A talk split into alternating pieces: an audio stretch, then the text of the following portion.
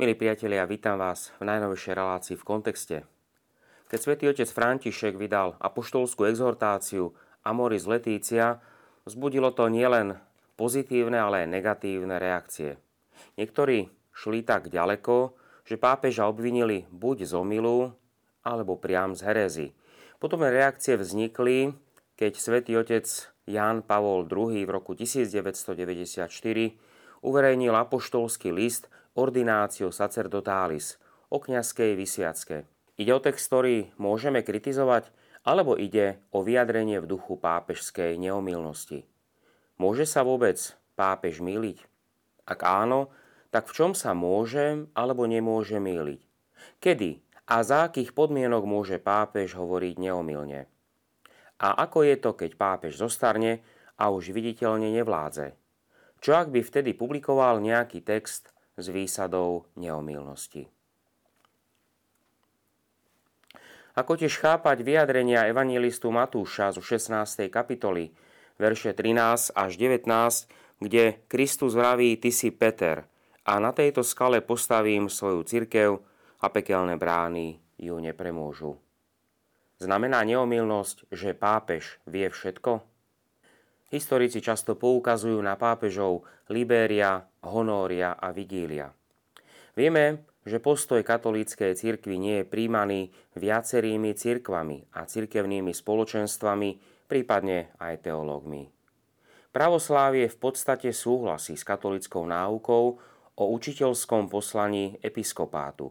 Nepopiera ani jeho neomilnosť na ekumenickom koncile, Predsa však vždy veľmi rozhodne odmietalo ako neoprávnený nárok na výnimočné postavenie pápeža v oblasti cirkevného učenia. Protestantizmus vo všetkých svojich podobách sa od začiatku rozhodne stával proti katolíckému chápaniu učiteľskej cirkevnej autority vôbec a osobitne proti učiteľskej autorite pápeža. Medzi nekatolických odporcov pápežskej neomilnosti treba započítať aj starokatolíkov, ktorí sa odlúčili od katolíckej cirkvy v dobe prvého vatikánskeho koncilu pre svoj odmietavý postoj k dogme o pápežskej neomilnosti. Odpor k náuke o pápežskej neomilnosti vznikol aj v katolíckej cirkvi na základe nesprávneho učenia o primáte, nazývaného konciliarizmus. Toto učenie, konciliarizmus, podriadilo pápeža autorite ekumenického koncilu ako jedine neomilnej autorite, ktorá má právo a povinnosť kontrolovať pápežovú pravovernosť, prípadne ho vyhlásiť za heretika.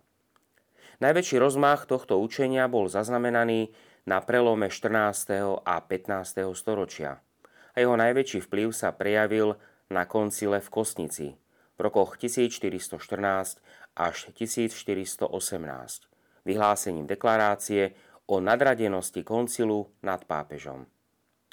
Nesúhlas s katolickou náukou o pápežskej neomilnosti v posledných rokoch veľmi hlasno vyjadril aj teológ Hans Küng. Ak vás, milí priatelia, zaujíma táto téma, téma pápežskej neomilnosti, pozývam vás sledovať najnovšiu reláciu v kontexte. Vložím v nej tému neomilnosti svätého Otca do kontextu histórie a teológie cirkvy.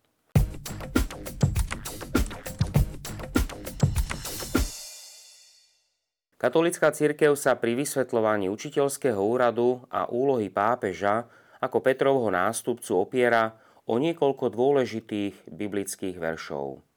Najskôr máme citáciu z Jánovho Evanielia zo 14. kapitoly verše 16-17. A ja poprosím Otca a On vám dá iného tešiteľa, aby zostal s vami na veky. Ducha pravdy, ktorého svet nemôže prijať, lebo ho nevidí ani nepozná. Vy ho poznáte, veď ostáva u vás a bude vo vás. Týmto veršom sa prislubuje zvláštna účasť Svetého Ducha pri poslaní apoštolov a ich nástupcov vyučovať. Potom je verš z Jánovo Evanielia zo 16. kapitoly, verše 12 a 13. Ešte veľa vám mám toho povedať, ale teraz by ste to nezniesli. Keď príde on duch pravdy, uvedie vás do plnej pravdy. Týmto veršom sa pripomína že Duch Svetý bude doplňať pravdu, ktorú zjavil Kristus apoštolom. Kristus teda predvídal a zabezpečil apoštolom ochranu Ducha Svetého pri ohlasovaní Evanielia, aby sa vyhlo omylom. Katolícka církev potom vysvetľuje zvláštne učiteľské privilégium svätého Petra slovami Lukášovo Evanielia z 22. kapitoly verše 31-32. Šimon, hľa Satan si vás vyžiadal, aby vás preosial ako pšenicu. Ale ja som prosil za teba, aby neochabla tvoja viera. A ty, až sa raz obrátiš, posilňuj svojich bratov. Chápeme to ako špeciálnu prozbu samého Ježiša Krista, aby posilňoval vieru ostatných apoštolov. Petrovi a jeho nástupcom sa teda dostáva jedinečného prísľubu, že dostanú zvláštnu charizmu, ktorá ho uschopní prekonať pokušenia diabla a posilňovať vieru apoštolov a ich nástupcov a vlastne celú církev. Stáročný vývoj chápania učiteľského úradu cirkvy, miesta pápeža a jeho vzťahu k ekumenickým koncilom bol napokon teologicky uchopený a slávnostne vyhlásený v roku 1870 na Prvom Vatikánskom koncile. Koncil slávnostne definoval náuku o neomilnosti pápeža. Na treťom zasadnutí bolo definované učenie, z ktorého prečítam najdôležitejšiu záverečnú časť. Učíme a vyhlasujeme s konečnou platnosťou ako Bohom zjavenú pravdu viery. Keď rímsky pápež hovorí ako najvyšší učiteľ viery, ex katedra, to jest, keď vykonávajúc svoj úrad ako pastier a učiteľ všetkých kresťanov s najvyššou mocou apoštolského úradu definuje, že niektoré učenie viery alebo mravov má dodržiavať celá církev, vtedy vlastní na základe Božej moci, ktorá mu je prislúbená vo svetom Petrovi, tú neomilnosť, ktorou božský vykupiteľ chcel mať vystrojenú svoju církev pri definovaní učenia viery a mravov. Tieto definície rímskeho pápeža sú nezmeniteľné ako také a nie na základe súhlasu církvy. Toto učenie prijal druhý vatikánsky koncil a doplnil ho cennými vysvetlívkami, keď do neomilnosti zahrnul aj biskupov. Nájdeme to vyjadrené v dogmatickej konštitúcii o cirkvi Lumen Gentium v 25. bode, z ktorého prečítam. Hoci jednotliví biskupy nemajú výsadu neomilnosti a sú rozptýlení po celom svete, ak sú spojení zväzkom spoločenstva medzi sebou a Petrovým nástupcom, ak sa pri podávaní svojho autentického výkladu zhodujú vo veciach viery a mravov na nejakom výroku, ako definitívne záväznom, neomilne predkladajú Kristovo učenie. A to je ešte zjavnejšie, keď zhromaždení na všeobecnom cirkevnom sneme sú pre cirkev učiteľmi a rozhodujú vo veciach viery a mravov a preto ich definície treba prijať s poslušnosťou viery. Máme teda dva koncily, ktoré po sebe definovali a upresňovali učenie o pápežskej neomilnosti. Čo vlastne znamená táto náuka a ako ju máme chápať? Je potrebné si uvedomiť, že aby sa naplnilo učenie pápeža definované ako ex katedra, je potrebné zachovať nasledujúce podmienky. Učenie pápeža sa vzťahuje výhradne len na učenie viery a mravov. Neomilný úrad sa naplňa vtedy, ak učí ako najvyšší učiteľ a pastier katolíckej cirkvi. Po tretie, ako najvyšší pastier chce zaviazať celú katolícku cirkev. A po štvrté, vyhlásenie učenia viery a mravov musí byť vyhlásené s definitívnou platnosťou. Toto je slávnostné alebo mimoriadné magistérium cirkvy. Ak nie je splnená čo len jedna z vyššie citovaných podmienok nejde o pápežské učenie ex katedra.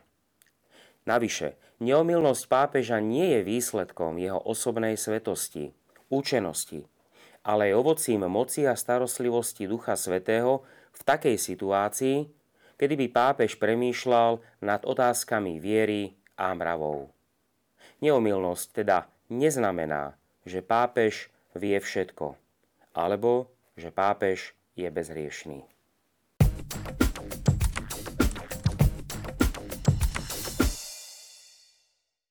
Učenie o pápežskom učiteľskom úrade obsiahnuté v týchto dokumentoch hovorí o dvoch podobách jeho fungovania. A to je riadný učiteľský úrad a mimoriadne učenie alebo slávnostné. Povedzme si teraz podrobnejšie, čo znamená riadne a čo znamená mimoriadne alebo slávnostné učenie.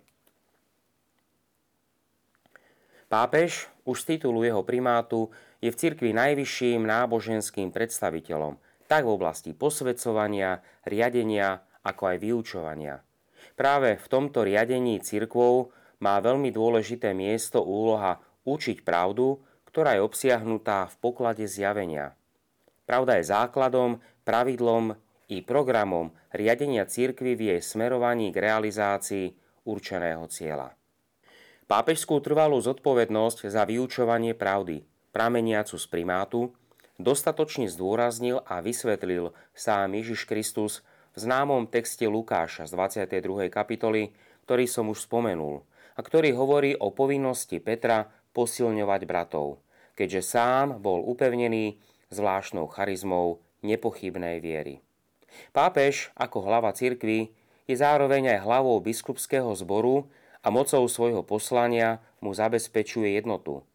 Nájdeme to v dogmatickej konštitúcii Lumen Gentium v 22.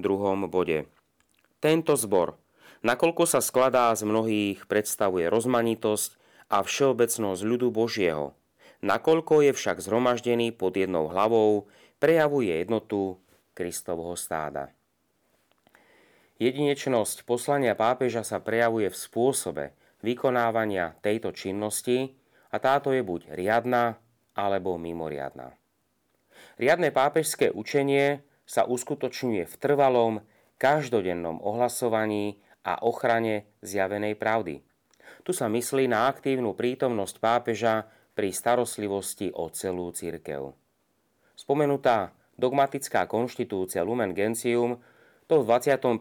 bode vyjadruje týmito slovami – Zjavenie sa neporušene prenáša zákonitým nástupníctvom biskupov a najmä starosťou rímskeho pápeža. Pápež svoju úlohu plní ako nástupca a najvyšší pastier a učiteľ všetkých v Krista veriacich. Jeho učenie je záväzné pre všetkých členov cirkvy.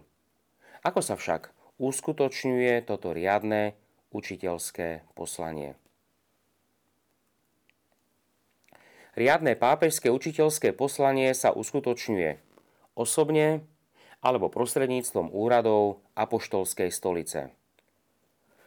To osobné učenie pápež sám osobne učí prostredníctvom živého slova, ktoré hovorí v homíliách, príhovoroch, bezprostredne alebo pomocou rádia a televízie, prostredníctvom dokumentov, ktoré boli vydané v jeho mene a nielen z jeho poverenia.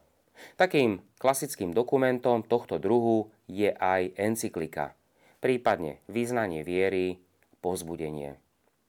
Učenie prostredníctvom apoštolskej stolice je učením uskutočňovaným z poverenia a so súhlasom pápeža.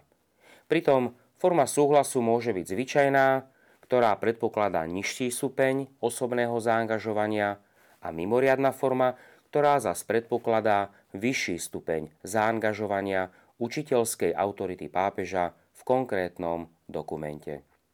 Pripomínam, že toto osobné zaangažovanie však nikdy nedosahuje úroveň osobného pápežovho učenia, nehovoriac už o učení neomilnom.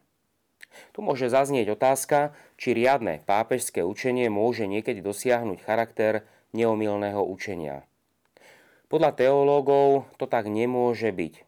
A to vzhľadom na prísne formulované podmienky Prvého Vatikánskeho koncilu, ktorými sa musí pápežské učenie vyznačovať, ak má byť uznané za neomilné. A je známe, že pápežské dokumenty vydávané v rámci riadného pápežského učenia sa vedome vyhýbajú splneniu týchto podmienok, čo možno chápať jedine ako túžbu vyhnúť sa situácii, aby sa týmto textom pripisoval charakter neomilnosti. Aj keď riadne pápežské učenie nemá charakter neomilného učenia, predsa je pre celú církev v najvyššej miere smerodajné a my by sme ho ako veriaci mali tak aj prijímať. Toto riadne učenie svätého Otca je prejavom jeho starostlivosti a lásky voči nám. Bolo by nesprávne, keby sme boli voči nemu ľahostajní alebo sa z neho vysmievali. Môžeme však pripustiť, že je možné, že napríklad z dôvodňovaní hlásaného učenia v dokumente sa môžu vyskytnúť nepresnosti. Je preto potrebné vždy vziať do úvahy tieto tri kritéria. Charakter dokumentu, po druhé, ako často je toto učenie predkladané a po tretie, spôsob vyjadrovania dokumentu. Aj keď sa v niektorých konkrétnych prípadoch nedá jednoznačne určiť stupeň zaangažovania, vždy je potrebné zachovať postoj múdrej úcty voči svetému Otcovi. Správny postoj veriaceho človeka môžeme definovať takto. Je potrebné vyhnúť sa močanlivej pasivite, ktorá vlastne ukrýva skrytý odpor voči tomu, čo hovorí svätý Otec. Je potrebné snažiť sa to pochopiť a vysvetliť v dobrom. Prečo? Lebo pápežom hlásaná náuka má za sebou autoritu Krista a osobitnú ochranu Ducha Svetého. A to je zárukou istoty a neomilnosti v poznanej pravde. Riadne pápežské učenie nie je úplne neomilné, čo však neznamená, že nutne musí obsahovať v sebe nejaký omyl. V prípade, že by nejaký veriaci po rozumnom bádaní a v súlade so svojím svedomím bol presvedčený, že prišlo k omylu, tak je potrebné, aby sa obrátil na cirkevnú vrchnosť a predniesol svoje námietky ako aj dôvody. Vždy je však potrebné mať na pamäti, že osobné presvedčenie veriaceho ešte neznamená, že aj má nutne pravdu. Postoj zdravej úcty k učiteľskému úradu cirkvy je preto správny. Verejné spochybňovanie a zosmiešňovanie učiteľského úradu a samotného svätého Otca nie je preto správnym riešením.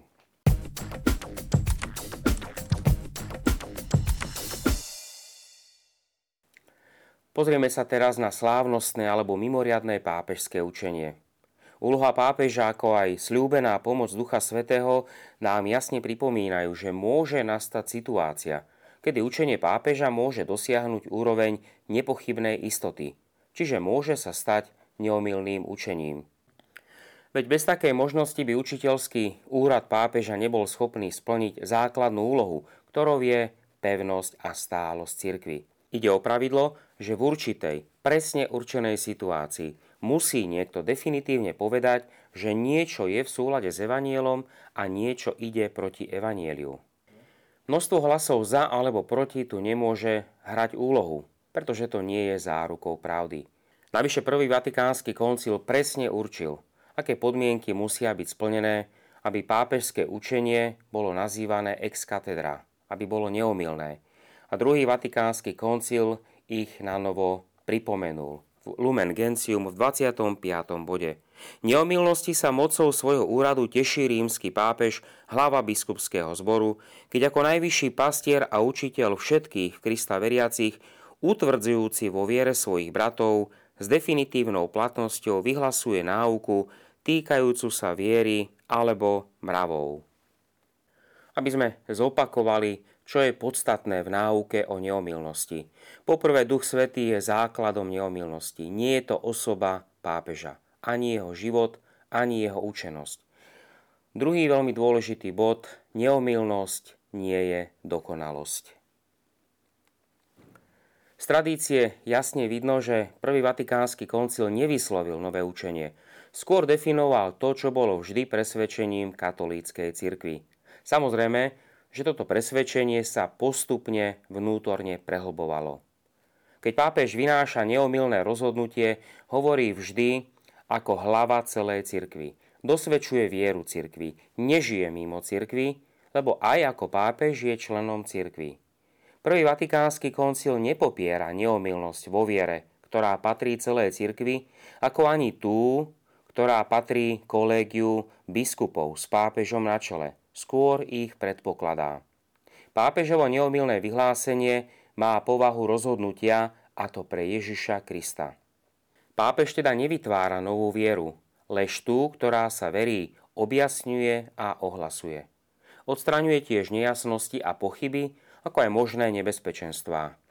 Pápež má osobnú charizmu neomilnosti a nezávislosti prostredníctvom definície ex katedra, čo ho oprávňuje učiť neomilne nie na základe predchádzajúceho súhlasu či následného potvrdenia, ale mocou učiteľského úradu, ktorý pápež vlastní a s ním spojeného osobitného daru Ducha Svetého. Tým, kto splnomocňuje pápeža učiť, je Kristus, najvyšší učiteľ. A bezprostredným prameňom, ručiteľom jeho neomilnosti je Duch Svetý a nie cirkev, ani biskupské kolegium. Pápež, učiaci neomilne síce reprezentuje celú cirkev, opierajúca o charizmu, ktorá je darom celej cirkvi, to však neznamená, že to robí z poverenia alebo prostredníctvom celej cirkvi alebo episkopátu. Rozhodujúcim je tu Duch Svetý, pôsobiaci bezprostredne na pápeža, keď učí ex katedra. Preto prameňom tohto privilégia nemôže byť všeobecné presvedčenie spoločenstva celej cirkvi a celého episkopátu, ani ich uznanie voči hlásanej náuke. Bolo by to vlastne v rozpore so samou štruktúrou primátu ako nadriadeného úradu celej cirkvi aj biskupského zboru. Pápežské neomilné učenie nie je izolované a tým menej v rozpore s vedomím cirkvy a biskupského zboru. Pápež totiž vždy učí v spojení s celou cirkvou, aj s biskupským zborom, lebo je ich hlavou. Zotrváva s nimi v súlade, ktorý sa však nikdy nemôže stať podmienkou neomilného učenia. Pápež, pripravujúc definíciu, môže a má sa presvedčiť o tom, že učenie, ktoré má byť definované, je súčasťou pokladu zjavenia. Tu mu hlavne pomáha štúdium svätého písma a tradície, na ktorých sa môže odvolávať. Toto sa však nemôže pokladať za podmienku úplného učenia, či dokonca jeho prameň. Hlavnou pomockou v tom bude štúdium svätého písma a tradície. Môže sa pritom tiež odvolávať na svetkov tradície, ktorými sú biskupy pri riadnom učení, ako aj samotní veriaci. Toto posledné povedané sa však nesmie pokladať za úplnú podmienku učenia, či dokonca za jeho prameň. Je to jedna z ciest, aby sa pápež ubezpečil o správnosti neomilne hlásanej náuky. Milí priatelia, snažil som sa vysvetliť, ako správne chápať výroky svätého Otca, ako rozlišovať medzi jeho riadným a mimoriadným alebo slávnostným učením. Ak by vás zaujala táto téma alebo ďalšie, budem rád, ak nám napíšete na nižšie uvedenú adresu.